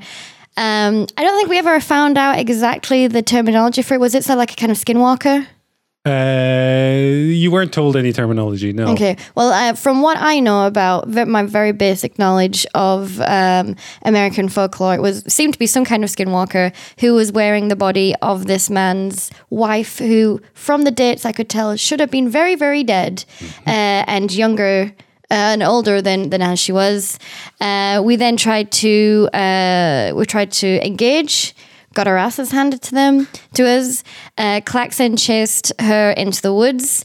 We weren't sure what we were doing. We spent a lot of time repairing the, the, the van and figuring out what to do, but we eventually followed him through the woods with a bunch of ga- uh, gasoline to find him talking to a completely different person who appeared to have been camping there, having an hour long conversation on comms to keep them talking.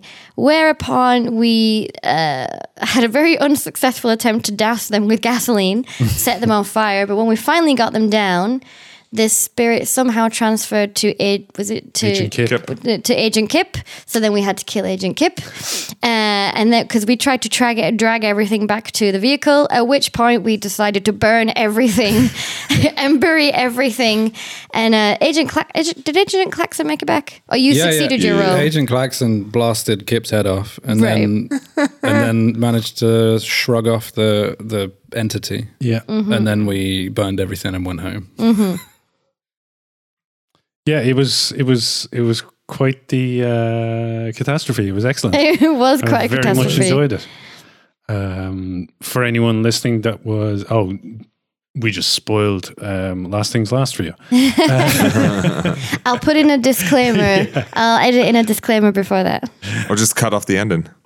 Just s- and then they blasted Agent Yeah. Yeah. So anyway, I starts blasting. yeah.